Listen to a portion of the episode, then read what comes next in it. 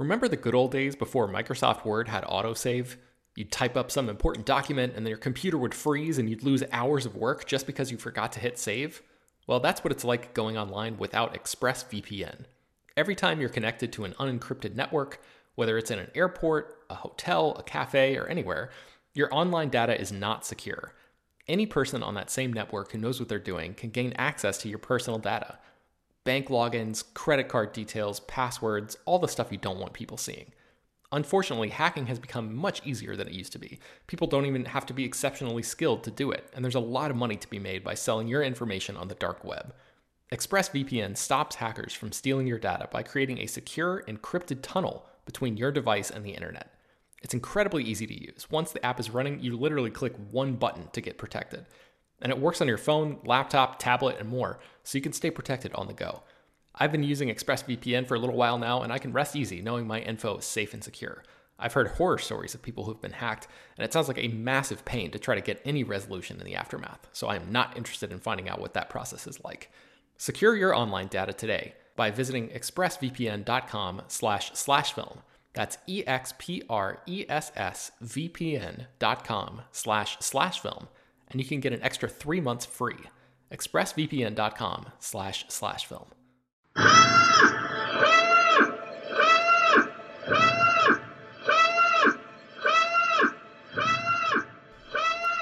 Hello, everyone, and welcome to an emergency episode of Slash Film Daily.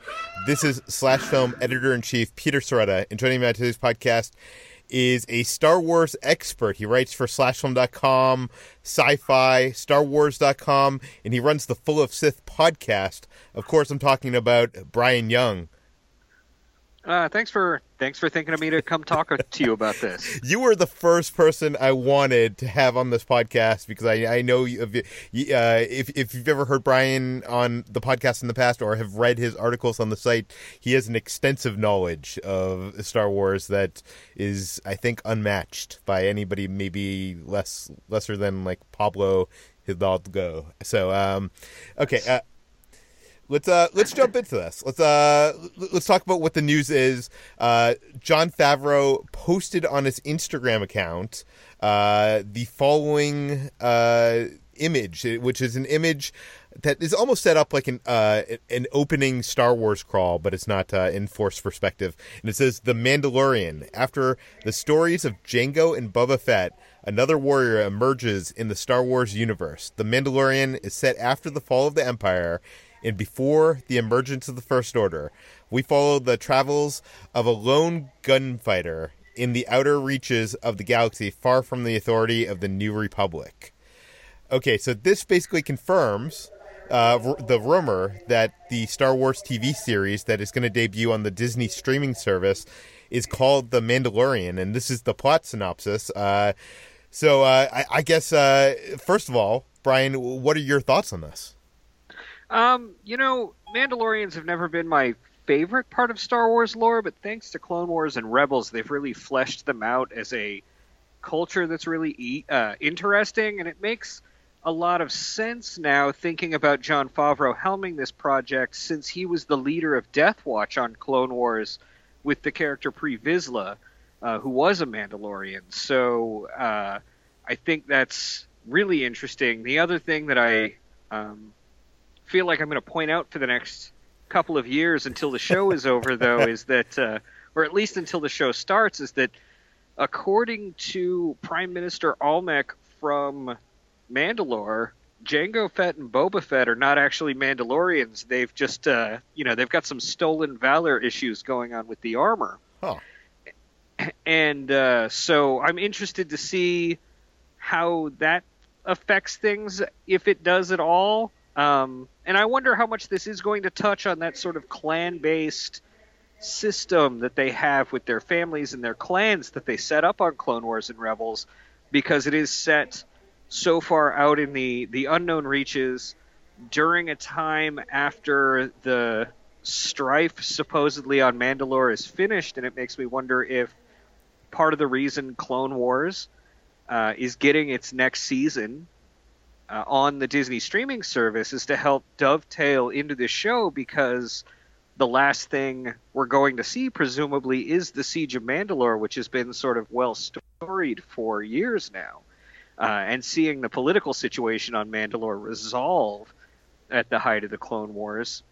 Yeah, for um, sure. And um, uh, just quickly, my reaction is I'm you know I'm super excited for this. This uh, honestly sounds like the Boba Fett movie that uh, Josh Trank was kind of uh, attached to, you know, years ago. I had heard it was kind of like the sci-fi western. Like you hear this, you know, uh, lone gunfighter in outer space. Um, yeah. it, it, make, it makes me almost wonder if Boba Fett uh, might be involved in this in some way. I know we we we heard that his uh, his armor had been sold or something in one of the books, right? Yeah. So in the aftermath books, uh, there's no indication in the in the new canon that Boba Fett has survived post Return of the Jedi, and his armor was sold to a lawman who is sort of a lone gunslinger on his own, named Cobb Vanth, on Tatooine by Jawas shortly after, within a year after, um, Return of the Jedi.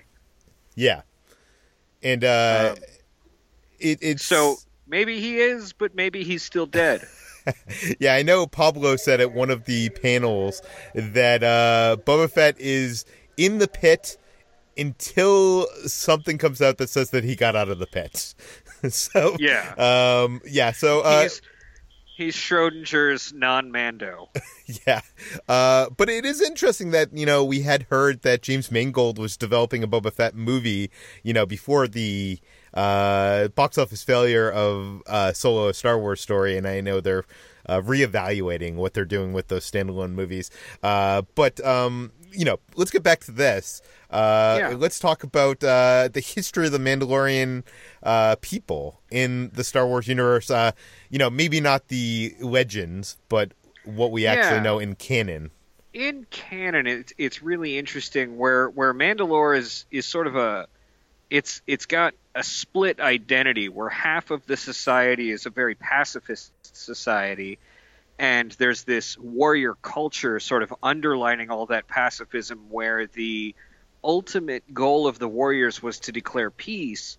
And so when peace was declared some of the warriors left and sort of said you know this is not the mando way and that was death watch run by jon favreau's character pre vizsla and he worked with maul uh, during Maul's resurgence during the Clone Wars to take back control of Mandalore away from those pacifists.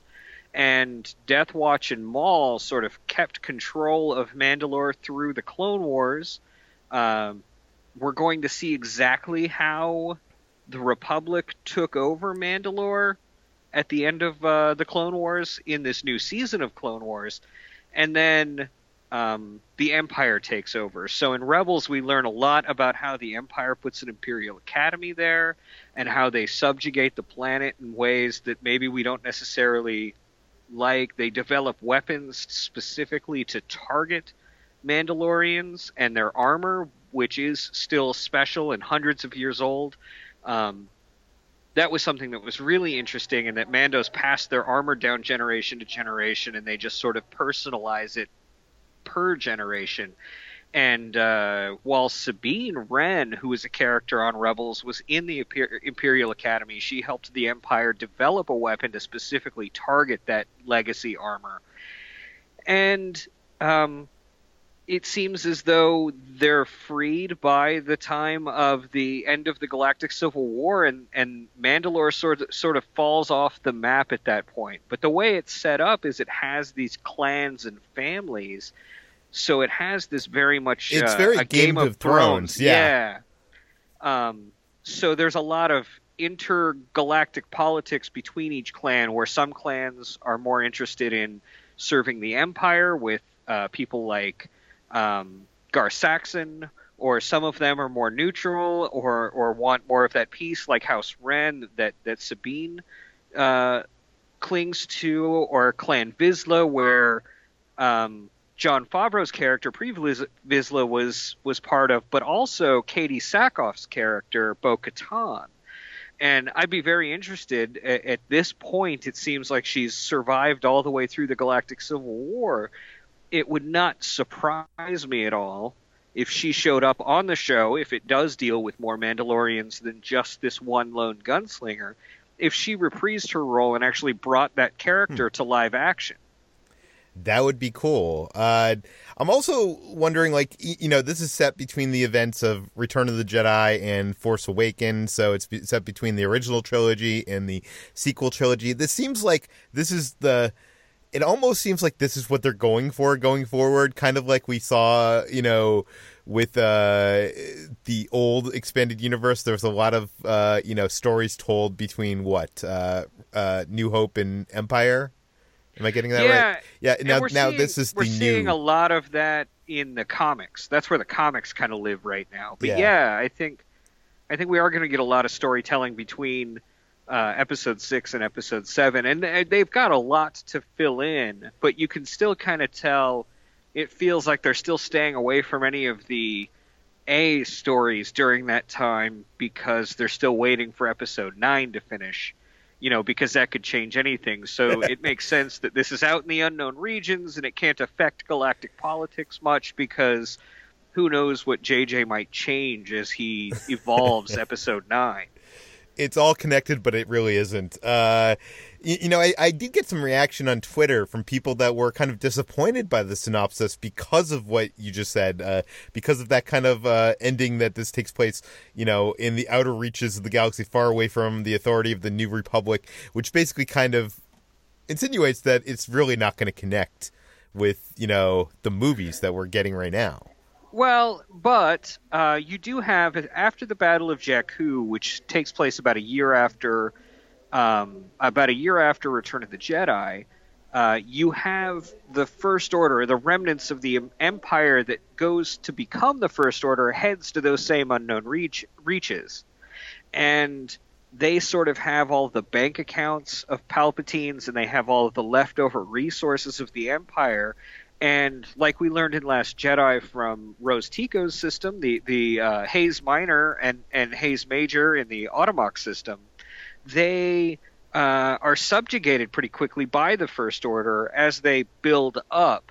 So whatever that Imperial remnant is, whatever the First Order is in its infancy, they're still out there operating in those same areas. So we could get some of that connection but on the First Order side, not with our heroes in the New Republic. I remember um, I, I, got a chance to sit down with uh, Kathleen Kennedy uh, for Force Awakens. That's the last time I got to speak to her in, in public. But I did ask her about uh, Star Wars uh, 1313, which is this video game that was going to be kind of set in the Star Wars underworld and mm-hmm. kind of follow a Mandalorian who might have ended up being Boba Fett, right? Is that to be? Uh... Um, I I think that that was that was a rumor of how the game yeah. was going to go. Um, but George Lucas had been developing 1313, uh, and it had a 1313 is an interesting. We could do a whole show on 1313 and Star Wars Underworld, the scripts that George Lucas developed with Ronald Moore. Yeah, yeah. Um, and, and well, that, that I, I, want to see a book on that at some point. Me too. Well, I think they're still mining material from it. You know, uh, we got Sheev Palpatine's first name out of all of the work they did on that, so it's still being mined for material as they go forward. So I don't think we'll get a, a book on it until they actually they've drained those mines of all the gold they might contain. Um, but uh, as far as 1313, a lot of those ideas actually got incorporated into Clone Wars. If you look at the episodes with Ahsoka on the run from the Jedi Order, she's actually hanging out on, on levels 1312 and 1314, and Asajj Ventress is there. Um, so I'm not I'm not sure. Um, and Boba Fett in that era for 1313 um, would have been Boba Fett at that time, right? Yeah, yeah. So so I, I guess Boba Fett. If you ask George Lucas, Boba Fett was always Boba Fett from the moment he was cloned. yeah. Well.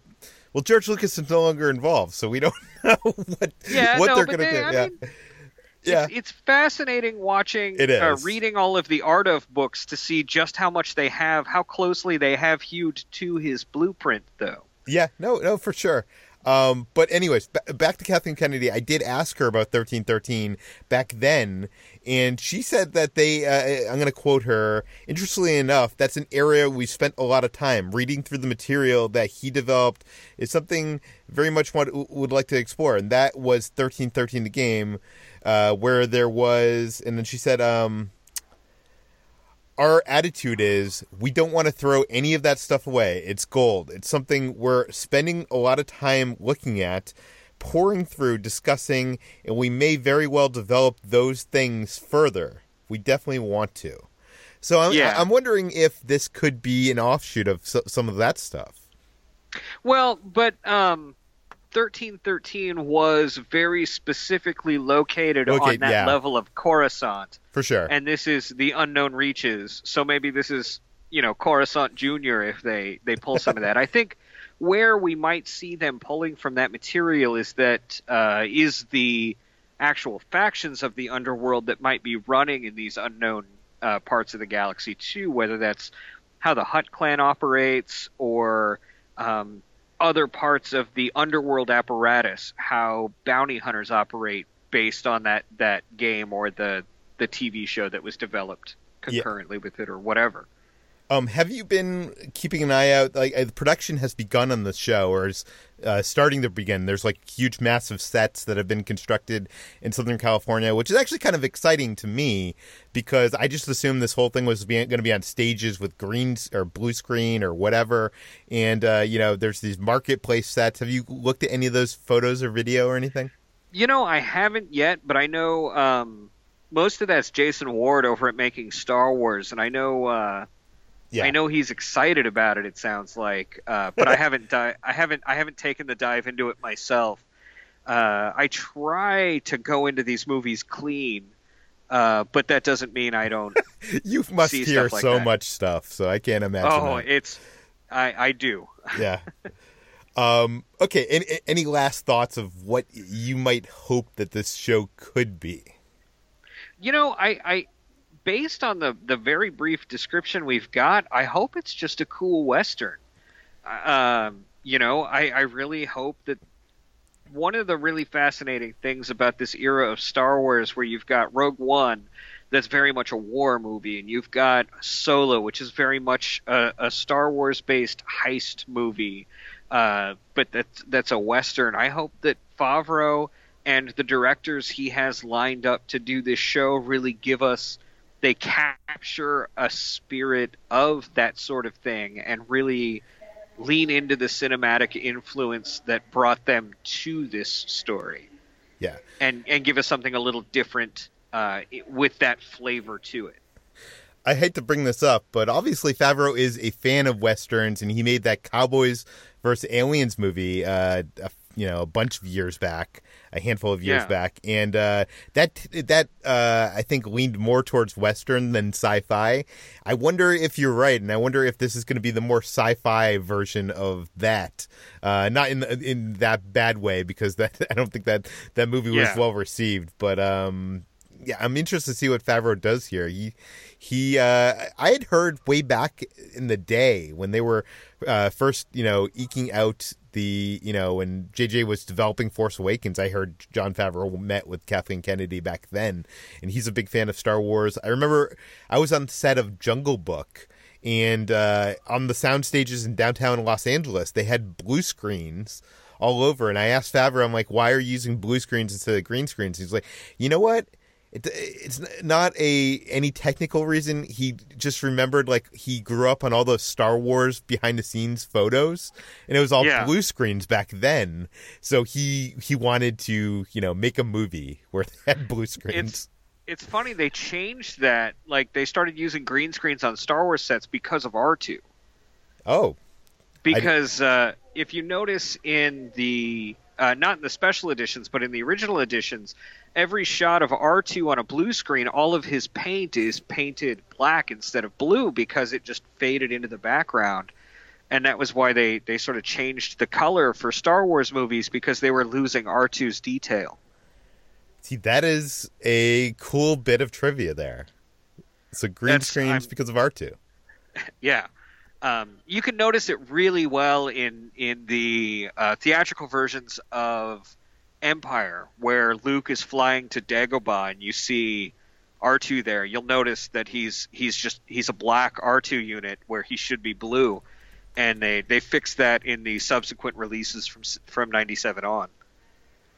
Well, very cool, uh, Brian. I know you got to catch a plane. You're at the airport right now. Yeah, no, Uh, I did the uh, I did the Incredibles 2 home video junket today. Oh, I And, wish I could have uh, been there. We we have so many people out. We have someone in New Zealand. We have someone uh, on vacation in Ireland. So I, I couldn't make that. But uh, was it fun?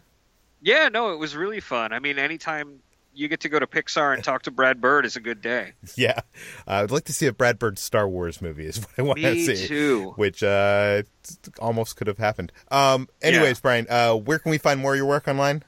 Um, you can find my my writings about Star Wars at Slash Film, uh, which I'm grateful for, and and Sci-Fi and StarWars.com, and you can listen to me talk about Star Wars just like this every week on the Full of Sith podcast. And joining me right now is Jason from MakingStarWars.com. He he actually was the one that broke this Mandalorian scoop a few months back, uh, and uh, you know it turned out to be legit.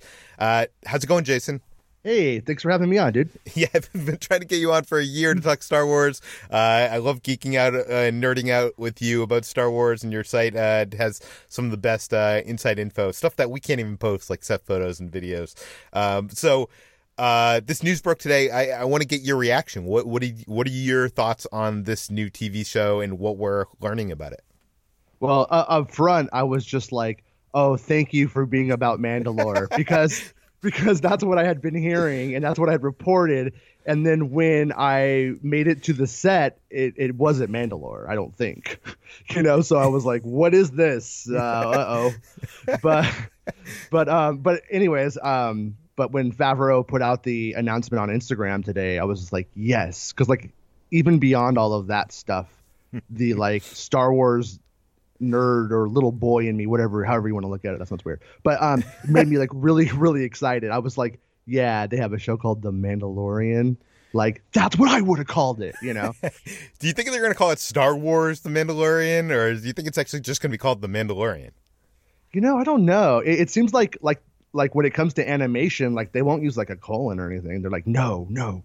Um, like Star Wars Rebels, like they usually want them to sound like all extreme, and then they got rid of those episode titles on the movie, like episode one, two, and three, and all that. Yeah. So you know, who knows? But we are kind of in a place where I think it would be kind of interesting if they did try to lose like the Star Wars logo all the time. That way, things could kind of maybe breathe on their own at times because we all know it's Star Wars. Yeah. we don't need to be told. So I would be okay with that. That would be cool. Okay, so what do you think of this concept, which I know you've had time to sit with because you, you wrote about Yeah. this months ago, uh, and and probably were sitting on it for a bit. I remember talking to you at Comic Con, and you were telling me about it, and I was like, "Publish it, dude, publish it." Yeah. Um. So, what, what do you think of this whole concept? Yeah, no, I, I, I love it. Um, one of the things when Clone Wars was coming out like 10 years ago now, which is crazy, um, I was sort of like, oh, yeah, Clone Wars, we know about those battles. And then once they started moving into the Mandalorian stuff, I was super excited by it, not because it was, you know, a bunch of Boba Fett people, but because it was like a part of the, the universe we hadn't really done a lot with. And then where that left off, which I'm sure Brian Young totally caught everyone up on, Yeah. it's it's complete. You know, it's like, well, what does happen to Mandalore? Like they were in this civil war, and then we we see it in Rebels, and and you're like, it doesn't look too good there either. It looks like they're you know things aren't going so so swell necessarily for like what either side would want, like the the uh, Satine side that wants this peaceful Mandalore, and then these you know Death Watch, w- which Jon Favreau played the leader of. Um, it's it's kind of uh, it's such an interesting like kind of like civil war element to it. So after the Empire, like that's a fascinating time. Like the Empire, the power vacuum's gone. Like what does it mean? And when when you came out with the trimmer, I thought for sure, that, oh, this is going to be the Game of Thrones set in the Star Wars universe because there, you know, the the structures of the uh, what do you call them? Uh, the clans in Mandalore. Kind of. I mean, it's mm-hmm. kind of very Game of Thrones ish, but uh, it, it, seems like uh, this synopsis sets it up as more of a western. Um, which it seems more in line with what you've been seeing on set. Uh, we should say for those who don't know, uh, you know this this TV show is filming in somewhere in Southern California. You have uh, been observing the set from public grounds, right? Yeah, just making sure that you know, like they got what they need. You guys need water or anything. Uh, little Little Caesars, ten yeah. bucks, guys. I'll hook you up. um, but I, have been watching your videos and seeing your set photos. It, it's mostly the same thing. It's like this marketplace outdoor area. I'm excited.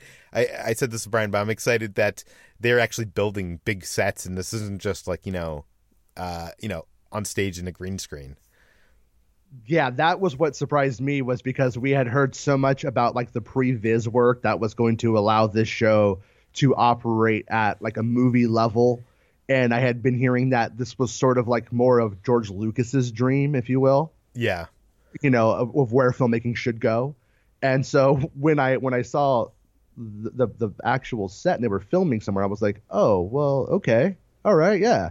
So I'm I'm not sure how much of that is still going to be, you know, done in a airplane hangar somewhere with just blue screens and stuff like that. But but the fact that we're getting you know at least what we have that that's rad. And what's been fascinating um, to me as someone who like I know stuff about film. I'm, I'm not like totally film illiterate, but I'm also not a filmmaker. And so it's been kind of interesting just to watch like how modular all of these set pieces are that they have and how they kind of like can move them around and and change them and we're not entirely 100% positive that it these sets like are being moved around to become new sets or were they just kind of like set up one way you know to like get them it's like for space because they're working on like a size of land that i would say is about the size of a little league baseball field oh wow so it, it looks bigger on your your photos um, yeah. But they do that in a lot of movie sets. They will, um, if they build a huge set. I remember I was on Pacific Rim and they had this like build big city set. They were able to build alleyways and certain ways to shoot it from different directions and move, you know, reset dress so that it looked like a totally new, complete set. And it, it seems like that's what they're probably doing here. Uh, have you seen any in, anything interesting on the set so far?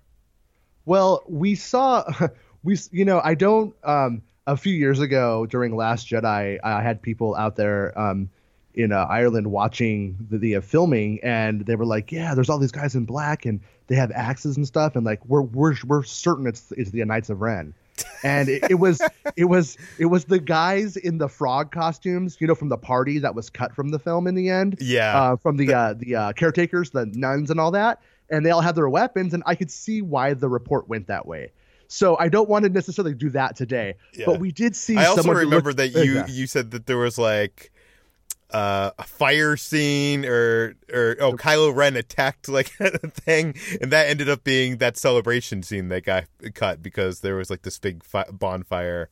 Yep. Um, yeah. So yep. and, and and and Adam Driver was there reading lines for for Daisy on some of the some of those scenes too. Yeah and that just made it all like what is going on so anyways um we saw a, a very like a tall person today and um in like all black like robes and stuff like that and they did not want to be seen. They were darting behind set pieces you know? They were really tra- and so they must know be, you guys are up there right? Oh yeah. They they they definitely they they, they give us very um i'm gonna call them friendly looks like hey jason i'm gonna murder you in your sleep. That, that kind of those kind of looks. And um, I'm honestly survived like uh, or su- surprised that Jon Favreau doesn't like come over and just feel like you know please no fo-, you know yeah because I feel like if he reached out to you guys maybe oh, sure. you oh yeah no it, it, I mean I'm a, I'm a reasonable guy if somebody says hey what's up you know yeah then then we, we could talk but yeah it, um, but but anyways, we saw that, and and like I said, did I just see like a really creepy, you know, wizard in a black robe, or did we just see somebody that with something that was to hide their identity and who they are and what they are, you know? Oh, that happens all the time. I mean, J.J. Yeah. Abrams has people in you know cloaks running from tent to tent. so yeah, uh, yeah, and I, and I usually know what those are. Like when I see those, like I usually know that's what that is. Um, this one was a little bit weirder, but at the same time, it didn't really scream costume to me either. But you haven't seen any like real action go on there yet. Uh, no, there was today. There was some pretty interesting things where, because like we have heard that a a woman will finally be directing some Star Wars in this show, and I've been trying to confirm that and haven't been able to yet. But it was kind of interesting because when they blocked up the set today, so we couldn't see who was there. But I we heard um, a woman yell, you know, yelling action. And of course, that Hmm. could be like a stunt coordinator. It could be uh, an assistant. Who knows? You know. I love that you're trying to piece the you know the puzzle together from just a limited point of view. Right. That's that's how you do it, though. It is insane though they haven't announced you know who's directing this episode, and it, it's it seems like it's in production. Either that or they're doing uh what some like stunt rehearsals or something. Well, they were Um, yeah, they were blowing stuff. There, there was explosions and there was all kinds of like you know pops, like like like blinks, like from a gun and all Yeah. that kind of stuff today. And um, you know, we saw Favreau out there um, setting up shots, and we we did see some tests um, on Friday with with Favreau. And um, yeah, You just think that there would be a cast list. We would have got one of these press releases from from Lucasfilm that we normally do. Get like, you know, in the middle of the day, um, announcing the cast, but we really know nothing about the show other than this what Favreau released uh, this afternoon. Yeah, yeah, yeah. We don't we don't know anything. There's a lot of rumors. There's a lot of rumors about directors and that kind of stuff, and you know, a lot of it goes outside of my sphere, kind of, if you will. Like when it's like Marvel um, cinematic universe directors, it's like I know who they are. I've seen those movies, but I don't really follow it that much. So, so I, I don't even know well, who. well, who have you heard? I know we you you reported um, that uh, Dave Filoni might be directing two episodes. Uh, that, that Yeah. was something you had heard, which is which would be I would be so psyched for that to happen. Yeah, and the uh, source of that also said that uh, he might be involved in some Star Trek stuff too. Oh, weird. which is interesting. Yeah, um, yeah. We we heard Dave Filoni. Um, I'm sorry, I don't know how to pronounce his name. The man who does Thor Ragnarok. Um. Oh, uh, Taika Waititi. Yes, he was. He is. Um, I believe that is what my source was tipping me off to in a really roundabout way today. Um, but but do, do but you I, think, but do I don't know. I don't know. himself for TV? But I guess Jon Favreau is doing it too. I, I don't know. I guess maybe everybody wants to be in on the Star Wars action. Yeah, it's like it's like a childhood dream, I would imagine, for so many filmmakers that they're willing to do certain things that they wouldn't do. And um, um, from what I heard too, he was directing the uh, last episode of the of the uh, season. I've been hearing reports that there's eight episodes and not ten, as was reported by the New York Times, I believe. Yeah, the New York Times said ten episodes and a hundred million dollar budget. Yeah. So uh, you think it's eight and probably an eighty million dollar budget? Yeah, I know. I have no idea. I the budgeting stuff is always beyond me. Um, but but yeah, it, it definitely, it definitely didn't look like it was going to be a cheap production based off of like how much materials they had out there. Yeah. Me and Randy, who does the pod, my podcast with me, was joking. He was like, "How much you think this is? Like a hundred thousand? And I'm like, "I think it's a lot more than that." it's hard to tell. It's really hard to tell. Um, well, uh, okay. Uh, what what else do, do you do you know anything about this production that uh, has not been reported or uh, that you've like snuck into? Because sometimes I see that you sneak things in to your reports. Yeah, I, I do do that because I don't want to own it outright all the way. I don't want to be like so and so is directing and then it's Yeah. like not. So yeah, yeah, yeah. uh, um, I did that with Tom Hardy too. Um, anyways, uh, yeah, no, I think I pretty much put most of it out there that Yeah. it I would I would not want to to go on your show and and, and mess it up. you know. But um, but but it does look like, um, in my opinion, just really quickly, I think that it, you know, I said that the show was about the restoration of Mandalore. I might that might be the bigger aim of the show. But for all we know, you know, the first season or the first part of the story, it might just be about a gunslinger and then how he ends up going on that path. So I'm not sure if we're starting kind of in a Star Wars underworld, like solo, a Star Wars story kind of place, and then we're going to move into Mandalore. But there's so much, there's there's so many places they can go, And there's so many rumors that this is based off of a character from Star Wars Aftermath, which is one of the characters who gets the Boba Fett helmet. Oh, really? Uh, yeah, from the Sarlacc, uh, from Yeah. like uh, some Jawas or something, if I remember right. Yeah, uh, Brian mentioned that uh, earlier. Uh, I do want to bring up that you know some people are worried that you know the synopsis basically kind of makes it sound like this is going to be in a corner of the Star Wars universe, so it's not going to be connected to any of the films really, you know, in a big way, um, other than it being in the same world. And I'm wondering you know, when Josh Trank was working on his Boba Fett film, I had heard a bunch about that, and that was a, a, a Western story. Um, you know, Yeah. I'm wondering if this is takes a basis in that, or maybe even you know some of the Star Wars Underworld or Star Wars 1313, which Kathleen Kennedy told me uh, at the Force Awakens junket uh, that they were still mining uh, uh, stuff from that and still planning to do stuff with all of that. Uh, so I'm wondering what your thoughts are because you know, uh, Boba Fett could still be alive theoretically. You know, you mentioned that Oh, yeah. aftermath scene with the the helmet. Um, so w- what do you think? Do you think there is going to be any bigger connection to the Star Wars like characters we know? I do. I, I, I mean, number one, that's there's never been a time that didn't happen. Uh, even when they said, like, I re- remember you and I. I don't remember what it was about. Oh, it was about Darth Vader being in Rogue One. You were like, "Are you sure?" Because they said no Jedi, no Force powers, and I'm like, eh, "He's in it. I think he's in it." Yeah. Well, it, But, you know, like- well, it turns out most of Yeah. that ended up being a reshoot because he Yeah. did say that on stage at the Mhm. time, and it seems like they completely reworked that. But Totally. yeah, But but but um, but it's like this and, is and for, ma- after and for most people, that was their favorite part of the movie. For most people, Oh. so Definitely, yeah. It's it's the most rewatchable part of the movie easily. Yeah. Um, but it, yeah, it's it's it's after Jedi, so like Han, Luke, and Leia are out there, you know, having already done what they were set up, what they set out to like do, and the First Order hasn't risen yet.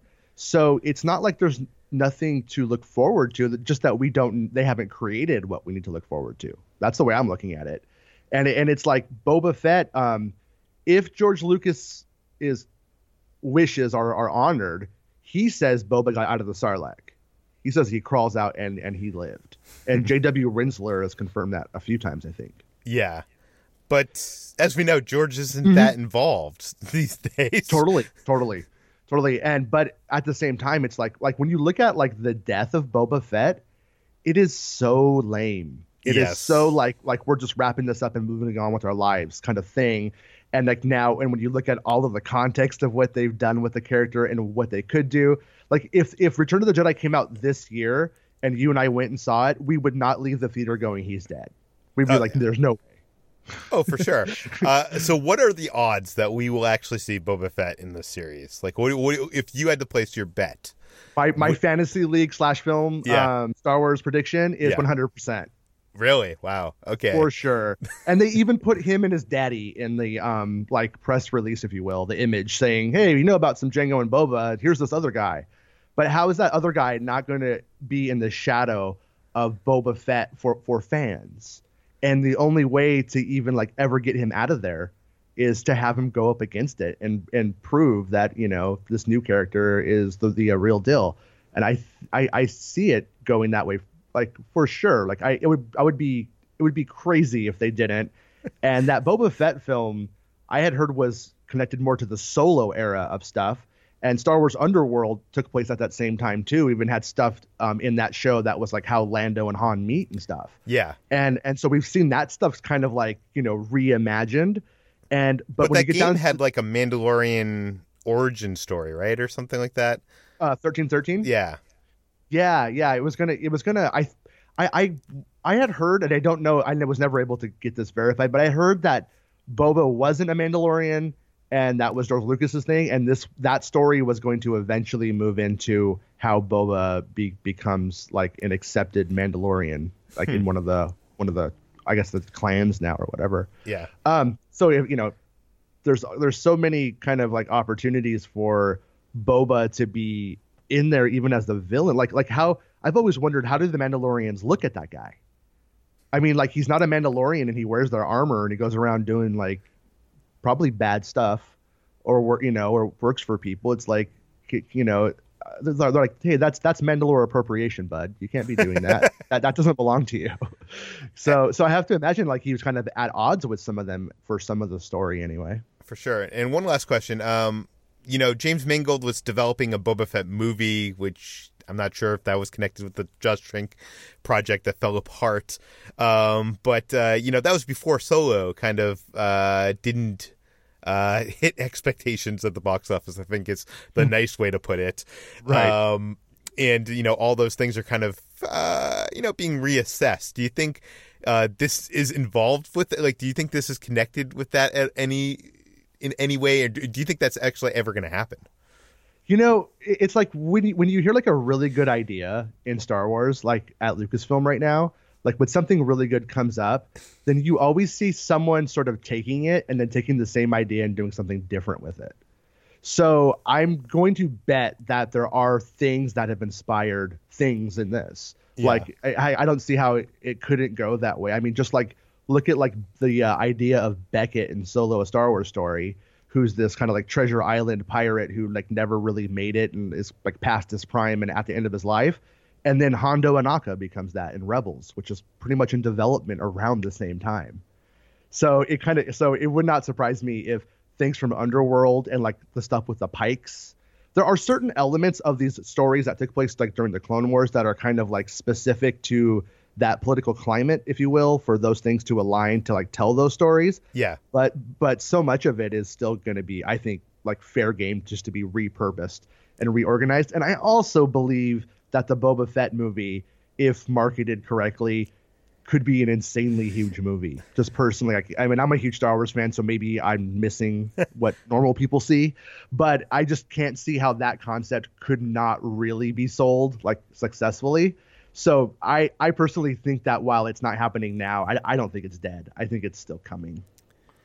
I don't know. I think they need to spend some time with these these standalone movies and make it about you know characters that we don't know and st- new stories and maybe have some of those character you know characters we love that you know make appearances and are, are a big part of it. But Yeah. I don't know. I I I just fear that if they made a Boba Fett movie like the same. Well, I don't know. That's what happened to Solo was an amalgam uh, like it was like just a combination of so many different things going wrong so it's hard to pinpoint but Yeah, I, yeah. but i fear that like it would have the same fate at the box office in some way that like you know that there maybe isn't a fan base out there that like a huge fan base for to, to, that wants a boba fett movie I, I think the I think one of the things too is that they miscalculated how many women came into Star Wars with with Rey and this like new stories in Rogue One, and and when it goes, I've noticed online and Twitter and stuff like that, which is you know kind of its own echo chamber unto itself, but at the same time, like I do see like women kind of go like, nah, I don't really care about like the Han Solo thing, and they say they do say the same thing about like Boba Fett stuff. And um, so hopefully this this new show kind of gives women something where they feel like yeah like this is for us too. This is for this is for both of us. This is for men and women. As opposed to just being like yeah we're doing like a western and westerns are for dudes you know? It could go that way. And and and I, and if it does you're gonna have like you know all of the uh, like rey fans and all the jyn erso fans that have come about and you know and are there's just so many new star wars fans. It's, that- it's, it's it's insane and i i love it. I, I think it's really great. No, I, I love it too. What what I think you are right though. They are overestimating how many female fans came aboard. What worries me is, you know, last time I went to there's a Disney store outlet mm-hmm. and it was very sad. There was this wall of Star Wars toys and all of them were Jyn or, Jyn Erso, uh Rose and an um uh Cassian. Yeah that was Yeah. all the toys that people obviously didn't buy that were being sold. Um, it, I don't know. I, I, I guess that's a bad thing to try to make an assumption based on, but like the cynical side of me is like, oh, that sucks. Yeah, yeah, no, it, it, it's you know like like with Star Wars, like just they I can't keep up. Like I don't buy stuff anymore. Like, I I love it. I stopped buying this the stuff unless my kids want it because Yeah. you just you can it just it's never ending and there's always more stuff and it's just like you're like enough already, you know.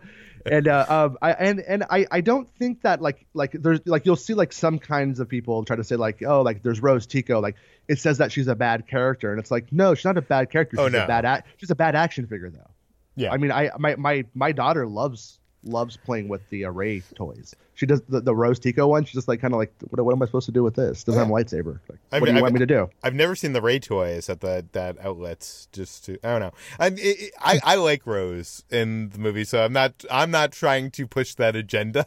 oh oh yeah it's just, I, um, oh yeah it's so- just uh.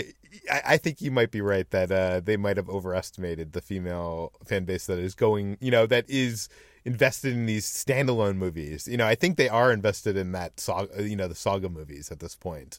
Yeah, But, uh, well, I I I, th- I think they're they're they're huge. There's a ton of them, but I also think that it like they won't just jump at everything like the guys classically would. Like the guys like us who were in 1995, like they're making new action figures. I must buy them all, even though they're really buff and stupid. Like like that's not them. They're they're, they're smarter than us. So, Yeah. so it's it's, it's it's like you really got to you got, they won't buy into it anything um, that isn't you know what they want. And so they're they're um so I, I, I do think though like uh I, I, I got faith in Favreau though. I, I think he's gonna do a, a really good job at making sure that most Star Wars fans are happy. And I think he's been a part of the Star Wars like that Lucasfilm family, if you will, for quite some time now. And so I kind of think he knows how to deal with it, not only like as a fan, but probably as a professional.